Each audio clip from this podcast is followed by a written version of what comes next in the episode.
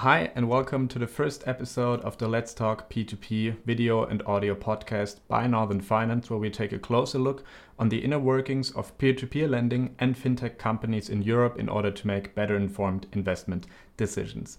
I'm your host Alex, and today we take a closer look at Bondora with the Vice President of Product and Investing at Bondora, Matt Kleniken, and we take a closer look also at their most prominent feature today, Bondora Go and Grow. It was introduced more than 2 years ago, today has more than 100,000 loan pieces in it. The investors receive a return of 6.75% annualized with promised daily liquidity, and these loans are originated in the three main markets, Estonia, Spain and Finland. And today we'll take a closer look at this product, how it performed during the crisis, as it is also the largest source of new funds invested and will be a major part of our discussion overall. So we'll look at these problems that there were during the pandemic, how Bondora recovered from those. And I'm really looking forward to this interview. We can't meet, unfortunately, in person as we did last year at your offices, but we'll do this podcast instead for the time being. And so my first question to you is, how are you holding up, Matt? I'm doing well, Alex. I'm doing well. Thank you for having me on the podcast today and on the video. So we've been quite lucky here because the COVID situation hasn't had such a massive impact in terms of, being locked down and closing services. We're pretty much back to normal here right now, Estonia as a whole, I mean. So, yeah, I'm doing well. Okay. How are you doing? And are you still in Cyprus? Yeah, I've moved to Cyprus a few weeks ago and really enjoying it, and glad to see that you're back in your offices again. If we look at the United States or other developed markets, then most people won't be working anywhere else but from home. So good that you're recovering quickly over there in Estonia. Yeah, I've seen the same in the UK with a bank where I used to work, that they're not working in the office until next year. So quite a difference. It sure is. So how's business going at Bondora? Everything is going well. We are, like I said, mostly back into the office again as a team. Right. Our originations are lower, of course, than the start of the year, but we are originating this month roughly around 2.5 million, a bit more. Mm-hmm. So yeah, overall we haven't had to, make any changes to staffing or anything because of COVID, and everything has remained business as usual pretty much. Okay, good. What I really liked about Bondora was how you reacted to the COVID situation with Go and Grow, because many people were surprised that they couldn't withdraw the money if they wanted to, but I guess in that instance they didn't quite read precisely what was in the contracts we have with Bondora Go and Grow. Can you elaborate a little bit on that, why it took some time to withdraw money in that situation? Yeah, of course. So the reason why they couldn't withdraw money much faster as you can today, for example, right, is due to partial payouts. Now, partial payouts were built into the product from day one, so a couple of years ago, and that was for a situation just like COVID. And the reason being is that if you allow much larger than usual withdrawals to all happen at the same time, it can damage the underlying portfolio, because as you said at the start of this call today, there's over 100,000 underlying loans in the portfolio, which are continuously generating a cash flow for investors. Yeah. And, a lot of people didn't withdraw. So we don't want to damage the underlying portfolio. I didn't withdraw either. Exactly. So we don't want to damage the underlying portfolio for the people who didn't make a withdrawal as well and who continue to invest throughout that period. So that's the reason why. And essentially what it means is that if you initiate a withdrawal, you will get it in partial amounts, not the full amount straight away. And it's generated by the underlying cash flow that comes in every day, right? Yeah. So that's the reason why. Yeah, so that in some instances took a few weeks or maybe longer, but I guess now it is all resolved again, right? If someone withdrew in the middle of the COVID crisis, now it's back to normal, and those people should have received everything they wanted to, right? That's correct. And actually, I can test it for you today live and show you if you like. Sure. Go ahead. As I said, the withdrawals should be in your account instantly if your bank is a member of SEPA Instant Payments, which most major banks are today. So you can time me if you like. I'm just pressing confirm for a small withdrawal, and I've got my PIN code through now. Right. So for the people listening on a podcast, Matt is currently on his phone and withdrawing, and I've just pressed sign. 20 seconds. So now my withdrawal has been initiated, and I'll tell you when it comes through. Okay. And there it is. You heard it then. 30 seconds. Yeah. Yeah. Most of that was just me being slow as well. Oh, but so the withdrawals work again, and that's great to see, and I think it's also a prudent move, not only to initiate the partial payouts, but to also not purchase new loans for the Go and Grow portfolio. So that's also cash flow again, where those requested withdrawals will then of course be handled faster if the portfolio is not buying new loan pieces. So I like that really quite a lot, but did you have a lot of demand from your loan customers for loans during this time? Demand is quite dependent on us actually to generate it, because we've noticed if we just increase our marketing, then we can kind of, increase the demand as well. So the demand pretty much seems to be there, but we've been very cautious with the portfolio. So that's why we are not lending in Finland and Spain at the moment, just to reduce our costs, but just to have more control over the quality of the underlying portfolio for this time as well, because that's obviously really important to us right now and helping borrowers who really need it too. Great. So the demand is kind of, it's a marketplace, it's both sides, but yeah. Okay.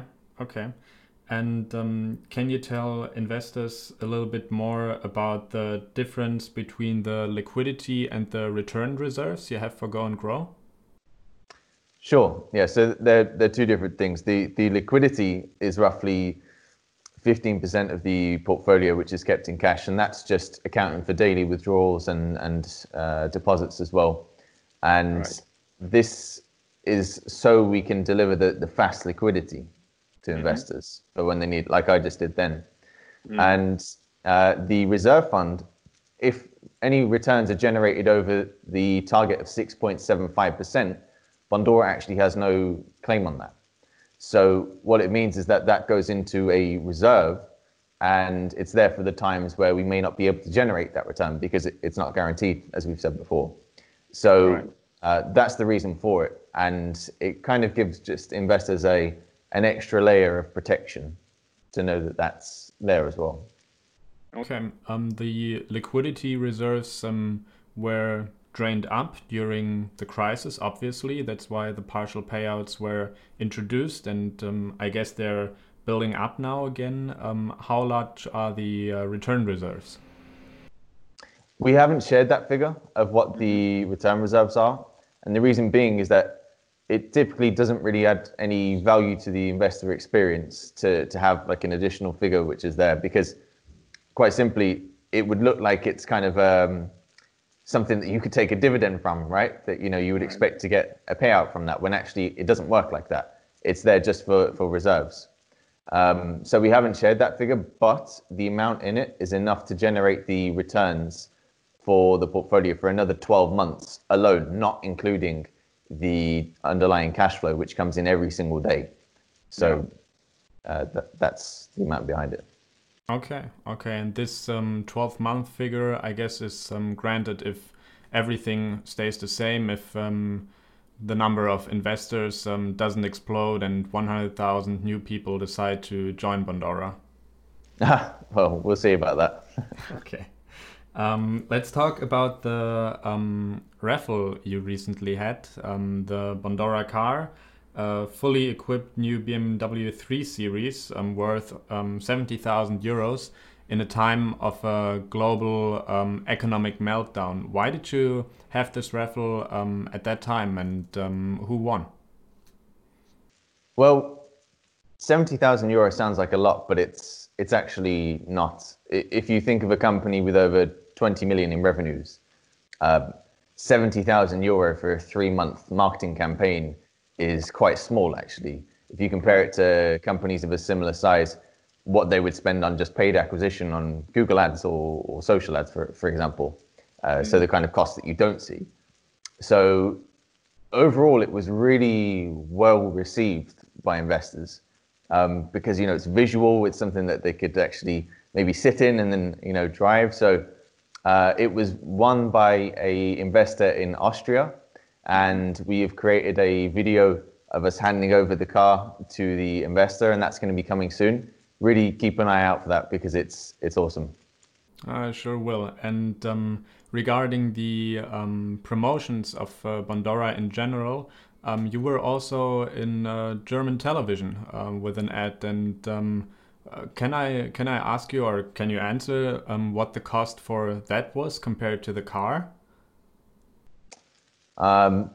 That's not something that I can share because I'm not too sure of the figure on that right now. But any kind of marketing campaign, you know, it's a test for us to get more investors in a profitable way for us, which also benefits the community.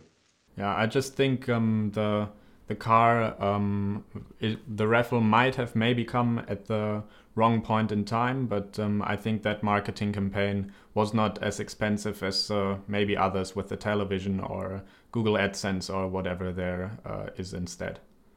Yeah, I mean, we've been planning that campaign with the car for a long time, but we've been thinking about it for quite a while, and we decided to do it then. But yeah, it had been in the backlog for quite some time. Okay. And in comparison to the times before the coronavirus hit Europe, the rest of the world also, so January, February or December of last year, how did the business change? How was business going back then, and how is it compared to now? I mean, at the beginning of the year, we were, of course, originating a lot more, around 20 million euro, or maybe a bit more. So, of course, it was much more at that time. But right now, we started investing with Go and Grow again last month. As I said at the start of the call, this month, it's been around 2.5 million that's originated.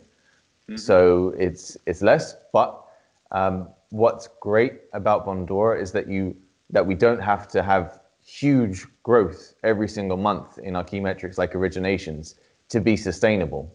Because if our originations are lower, then our operating costs are much lower as well. So it's a real benefit for us in this time period, and that's why the business has been built on these automated processes, because we don't need that huge, you know, 3% growth every single month to be sustainable.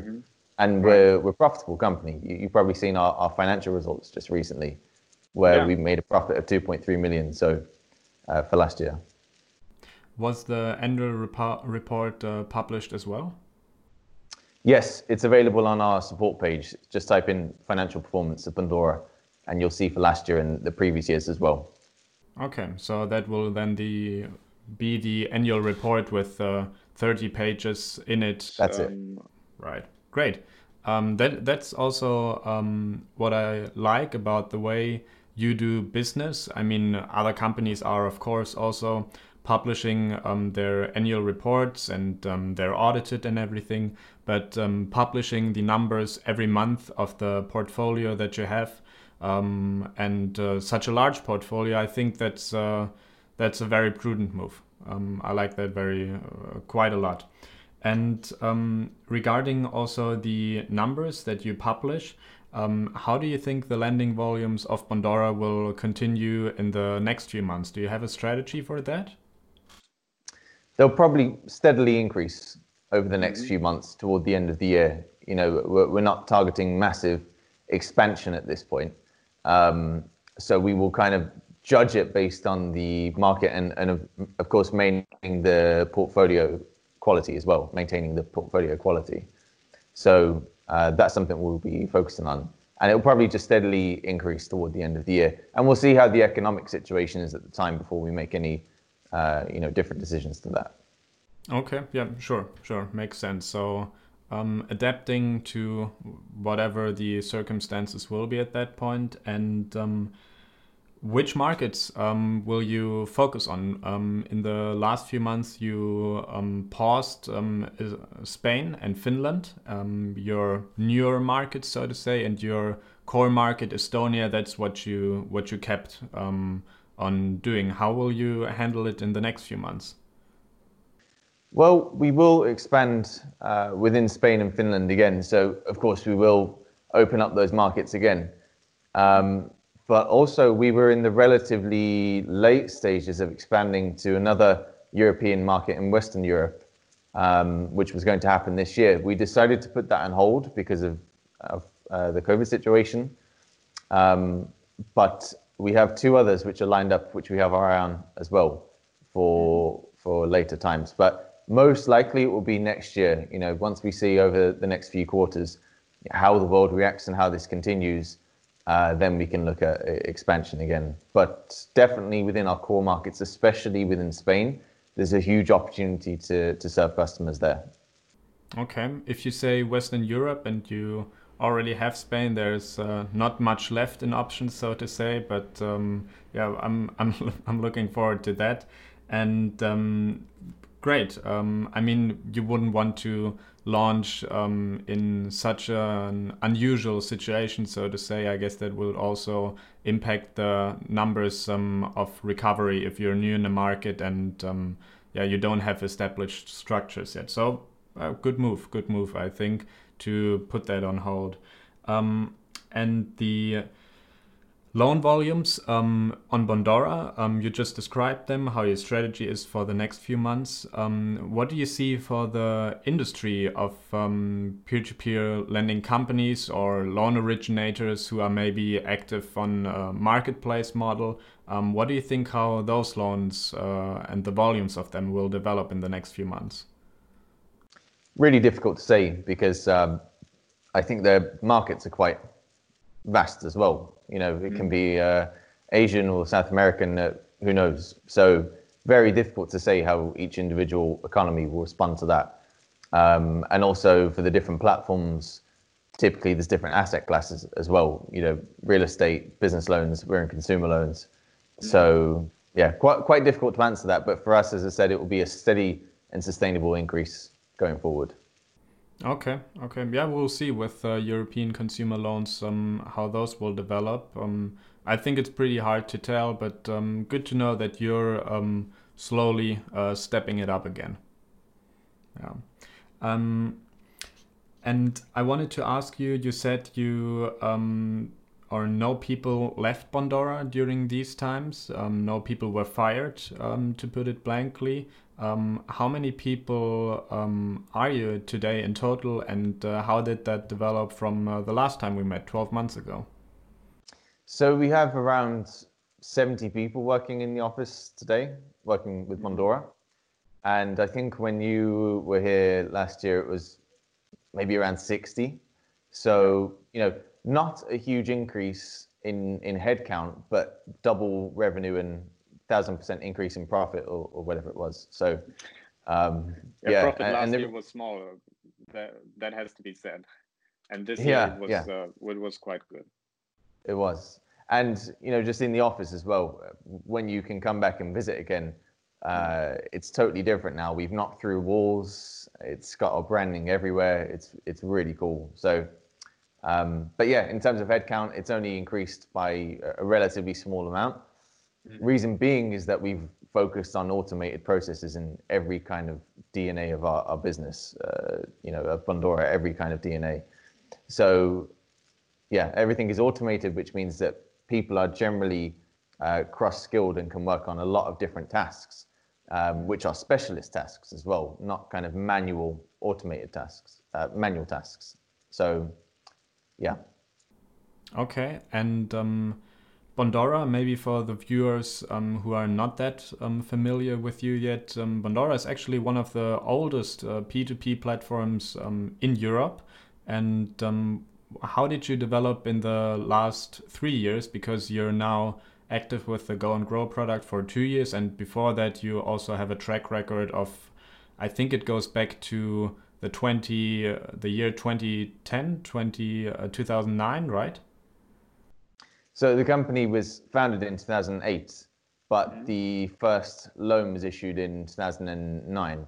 So, you know, it was founded in the middle of the global financial crisis last time. And this was the time when everyone needed access to fair finance. They didn't have any trust in their banks anymore. So it was, you know, you could say a perfect time to begin that. And even the track record of, you know, over a decade gives investors a lot of confidence as well. Yeah, that's true. That's true.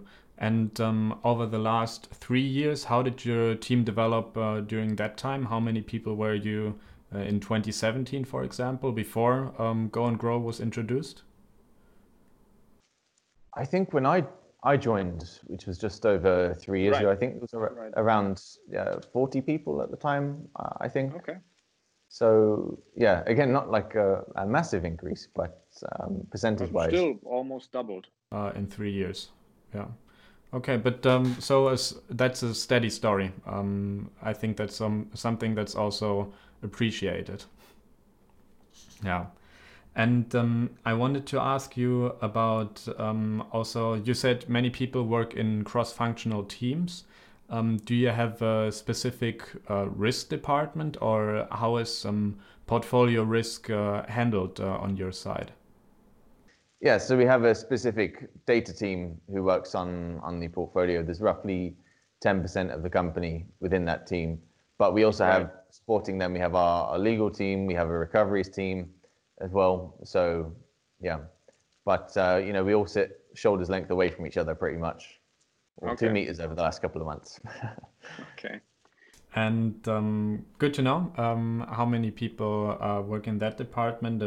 For most investors, they have the fear that the investment is not going well. So that on risk department, I think that's good to know for those who don't yet. And how is the average investor on Bondora looking, or what are their characteristics? Male, female, how much is invested, how much experience do they have?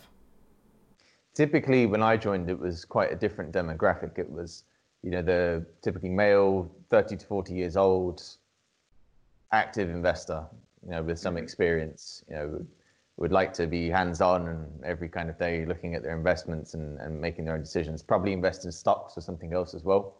But today, the demographic is quite different to that. It's still mostly male, but the age group is what has changed the most. So 18 to 30-year-olds are even more common right now. But what's incredible to see is that we have people who are under 18 who are trying to sign up with us and invest as well. And we have to turn them away and say, you know, you have to wait. But it's great that they're taking control of their financial future at such a young age. In terms of their experience of most of our investor base these days, it's just the average person who doesn't have any major experience in investing. You know, interesting. Like, yeah, you could say friends, family. You know, you can relate to someone who doesn't spend the days looking at, you know, the Financial Times or something else, who's just used to kind of using their bank account. But we've built the platform in such a way that it's so simple for anyone to use and get the benefit of that. And the account size kind of exemplifies that as well, because you can invest from €1. You'll have accounts from, you know, 50, €100, but you can have 7-figure accounts as well. So they're getting the same benefit despite how much money they have to invest, which is amazing because a lot of the banks, you know, 10 plus years ago, you had to have a certain amount of money to be able to get that kind of benefit. And that's changed. Yeah. Yeah. So you actively took this decision to focus on those or focus on an easier approach on investing, so to say. So also target those a little bit younger demographics. Would that be right? I wouldn't even say that it's us targeting them directly. It's that, you know, there's a real online community of people sharing their experiences about Bondora, you know, like yourself.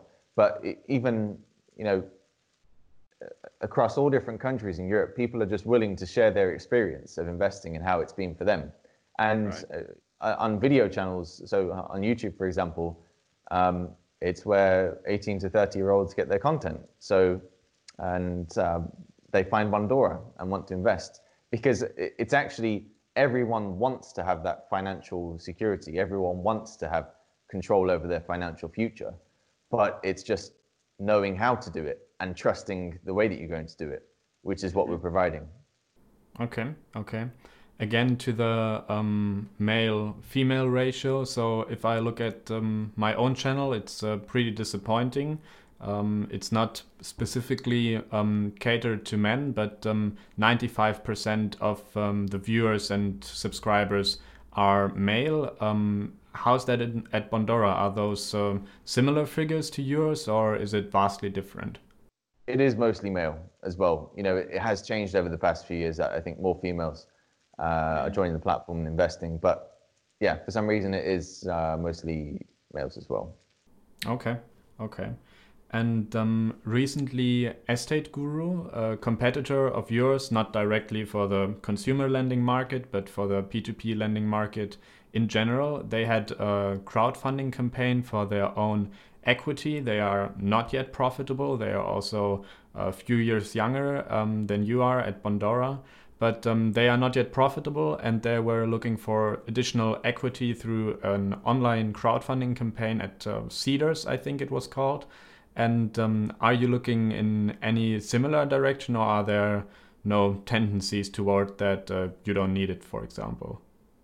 We have no plans for that at the moment. Okay, okay. Clear statement. And...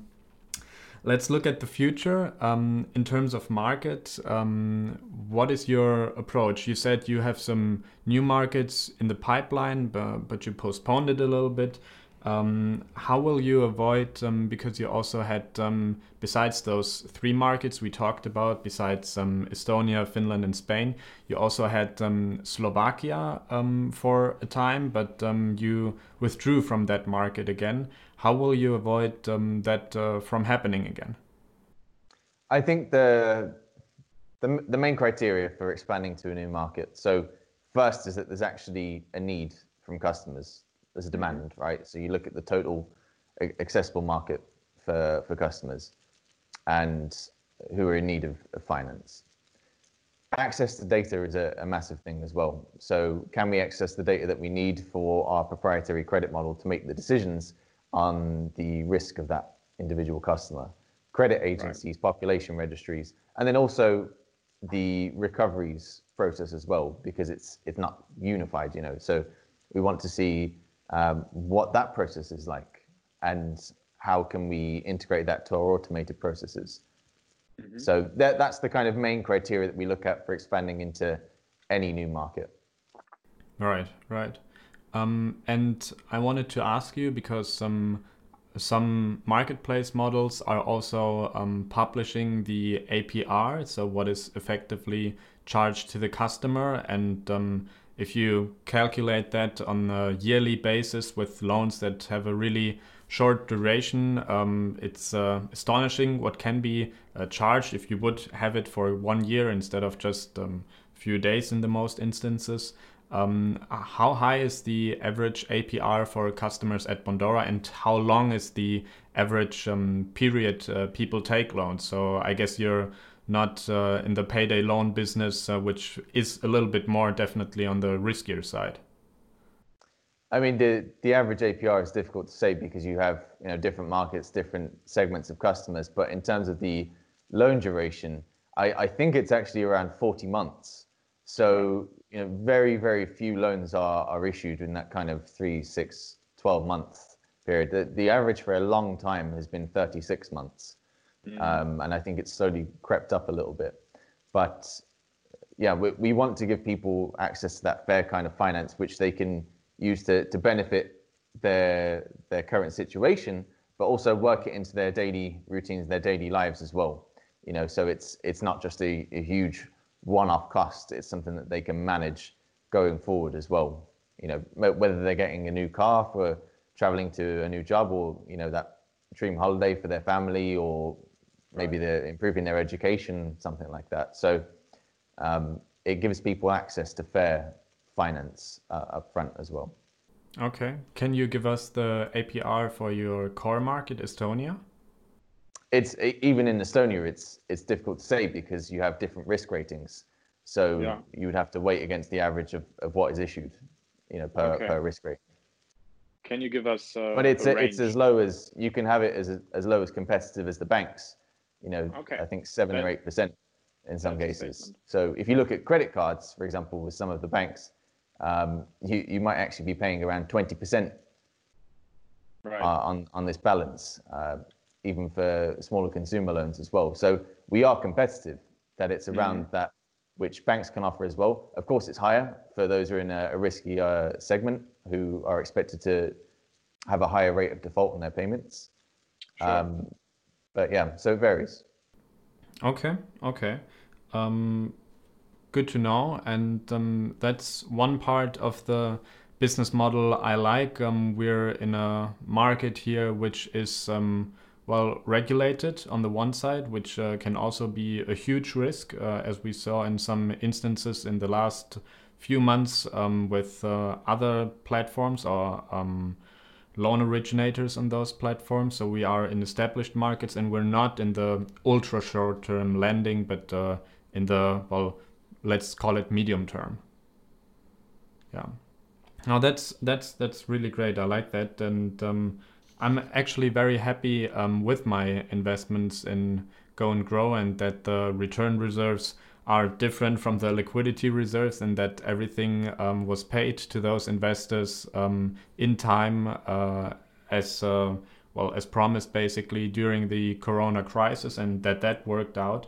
And I'm now invested with a little bit more than 5,000 euros, or approximately 90 cents per day in interest. And if you want to learn a little bit more about that, check out the show notes and my video on that. And you can also have a look at Bondora there. And I really look forward to what you guys will come up with in the future with the new markets, and how those will work, how the recovery rates, also a big aspect of that, will develop. I'm really looking forward to that.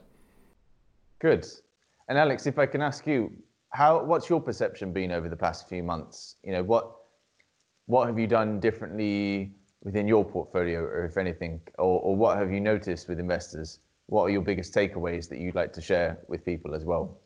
Yeah, so I think the most important learning for me was that many investors are a little bit more risk averse in a crisis than I would have thought. So if we talk about peer-to-peer lending, it's an alternative investment, and most people know that there are obviously risks also involved. But I've really seen a shift also in my community from the approach of just wanting to see a high interest rate at that long contract, to moving something that is more securitized in one way or the other. So that might be with reserve, as you have it, with Go and Grow for the returns, or that might be property that is backed by it, so a first-rank mortgage, or something else of value. So I've seen a shift going from the unsecuritized to the securitized lending. And let's see if it will be long-term, but I've also adapted. I always adapt my strategy every 3 months. I look at what platforms are performing as I want them to, how are they sharing their figures, how is securitization going. So I always remove the last 3 of my top 10 ranking, or I withdraw money from there and I put it into the top 3 players. And I'm always evaluating on a rolling basis. But that securitization trend, that might be something, or that I would also like to see it in the long term. Let's see how it goes. So it sounds like you're always keeping up to date. I hope so. Yeah. Yeah. Good. But thank you, Matt, for your time.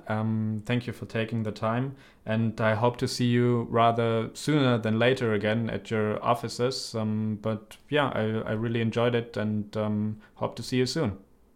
Thanks for the discussion, Alex. Yeah, hope to see you soon as well. All right. Bye-bye. Bye.